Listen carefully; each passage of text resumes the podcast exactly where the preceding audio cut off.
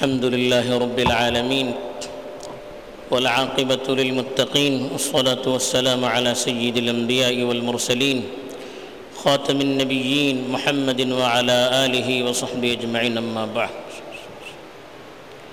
میرے دینی اور ایمانی بھائیوں، بزرگوں اور دوستوں، اللہ کے رسول صلی اللہ علیہ وسلم کی محبت مومن کے لیے سب سے قیمتی سرمایہ ہے۔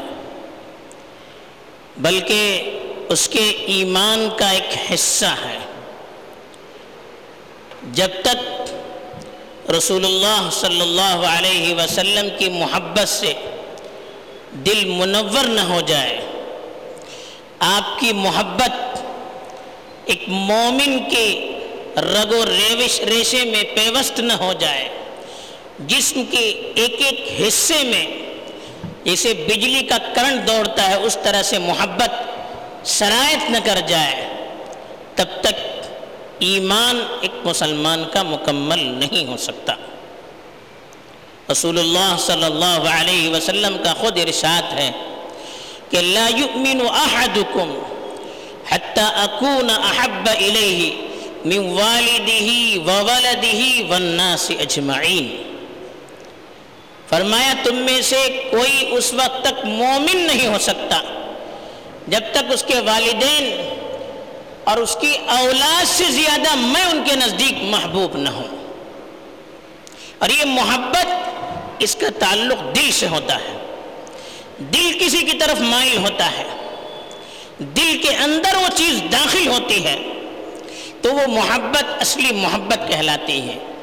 اور رسول اللہ صلی اللہ علیہ وسلم نے خود اور قرآن مجید میں آپ سے محبت کا جو مطالبہ کیا گیا ہے، وہ خالی عقلی محبت نہیں ہے، یا عملی محبت نہیں ہے، بلکہ جذباتی محبت ہے۔ اسی لیے باپ کی اور اولاد کی مثال دی۔ اولاد سے جو محبت ہوتی ہے، وہ جذباتی ہوتی ہے۔ ماں باپ سے جو محبت ہوتی ہے، وہ جذباتی ہوتی ہے۔ بلکہ قرآن نے تو یہاں تک فرمایا، النبی اولا بالمؤمنین من انفسهم نبی کا حق، انسان کی خود اپنی ذات سے زیادہ ایک انسان پر ہوتا ہے۔ میرا مجھ پر جو حق ہے، اس سے زیادہ مجھ پر میرے نبی کا حق ہے۔ اسی ایک واقعے سے آپ سمجھ سکتے ہیں، حضرت عمر رضی اللہ تعالی عنہ۔ ایک مرتبہ رسول اللہ صلی اللہ علیہ وسلم کی خدمت میں تھے۔ تو آپ نے عرض کیا کہ اللہ کے رسول، لأنت أحب إلي من كل شيء إلا من نفسي التي بين جنبي۔ کہا کہ اللہ کے رسول، میرے دل کے اندر میری جو جان ہے، اس سے زیادہ اس کو چھوڑ کر دنیا میں میں سب سے زیادہ آپ سے محبت کرتا ہوں۔ یعنی سب سے زیادہ مجھے محبت اپنی ذات سے ہے، اس کے بعد دنیا میں سب سے زیادہ آپ سے محبت ہے۔ اس وقت رسول اللہ صلی اللہ علیہ وسلم نے رشاد فرمایا، لَن أَحَدُكُمْ حَتَّى أَكُونَ أَحَبَّ إِلَيْهِ مِن نَفْسِ کہا کہ تم میں سے کوئی اس وقت تک مسلمان نہیں ہو سکتا، مومن نہیں ہو سکتا جب تک میں اس کے نزدیک اس کی جان سے زیادہ عزیز نہ ہوں۔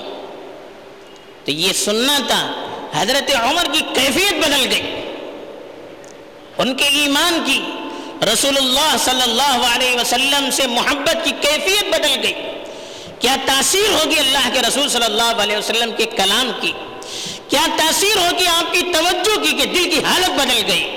فوراً کہا کہ والذی انزل علیک الكتاب لانت احب الی من نفسی التي بین جنبی کہا کہ اللہ کے رسول اس ذات کی قسم جس نے آپ پر قرآن نازل کیا ہے، آپ کی محبت میرے نزدیک میری اپنی ذات سے بھی زیادہ ہے۔ یہ سننا تھا۔ اس وقت اللہ کے رسول صلی اللہ علیہ وسلم نے عرض کیا، الان یا عمر۔ اے عمر، اب تمہارا ایمان مکمل ہو گیا ہے۔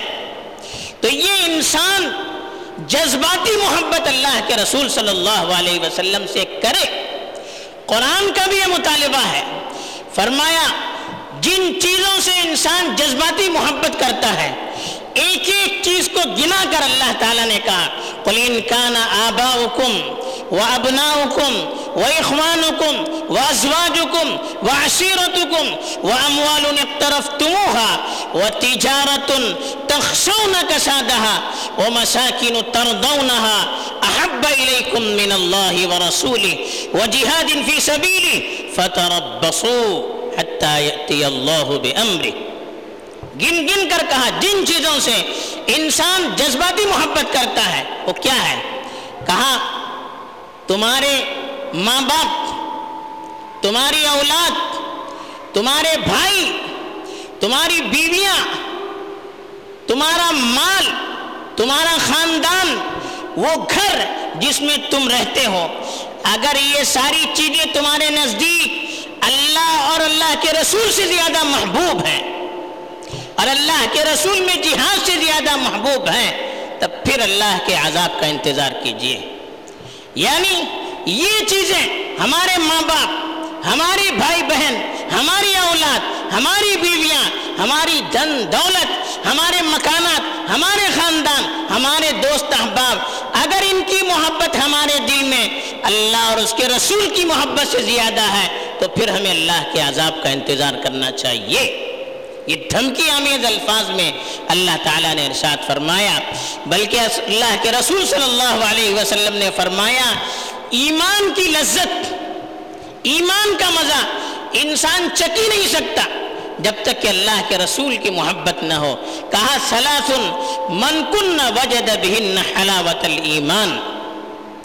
تین چیزیں ایسی ہیں، اگر کسی شخص کے اندر ہوگی تو ایمان کی حلاوت ایمان کی لذت، ایمان کی مٹھاس اس کو حاصل ہو جائے گی۔ جیسے کھانے کی لذت ہوتی ہے، پینے کی لذت ہوتی ہے، ہر چیز کے اندر ایک لذت، ایک ٹیسٹ ہوتا ہے۔ اس کو انسان محسوس کرتا ہے۔ اگر آدمی میٹھا کھا رہا ہے، اس کی لذت محسوس نہیں کر رہا ہے۔ یا اچھے سے اچھی غذا کھا رہا ہے، لیکن ٹیسٹ نہیں ہے زبان پر۔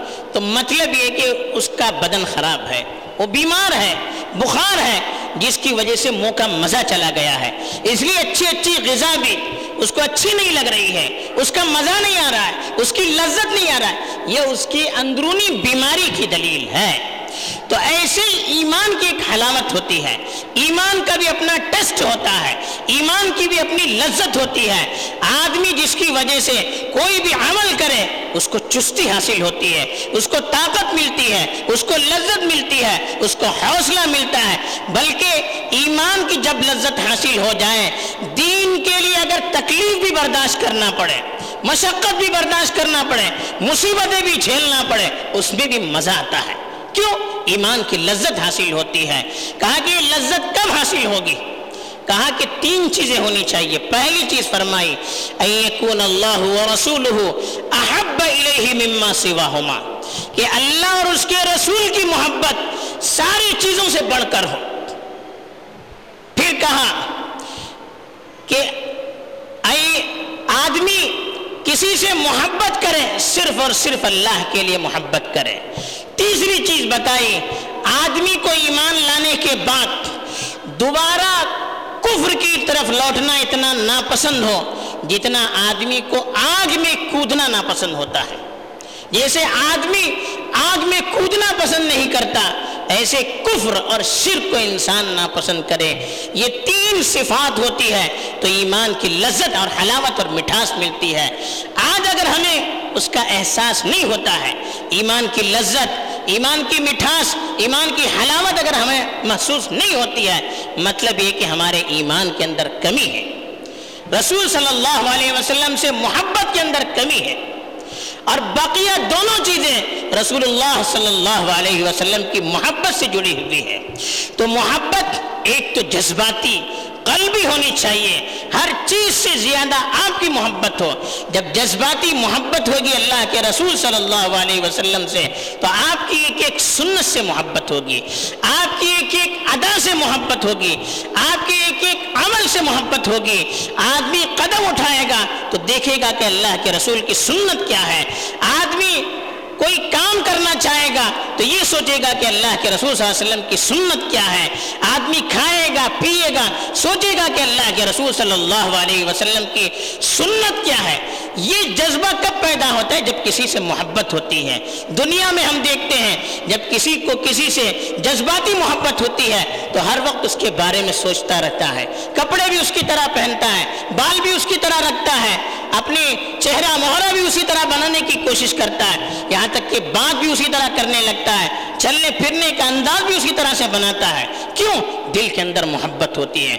تو یہ جذباتی محبت ہمیں اللہ کے رسول صلی اللہ علیہ وسلم سے جب ہوگی، تو اس کا سب سے بڑا جو فائدہ ہوگا، وہ ہمیں ایمانی روحانی ترقی ہوگی۔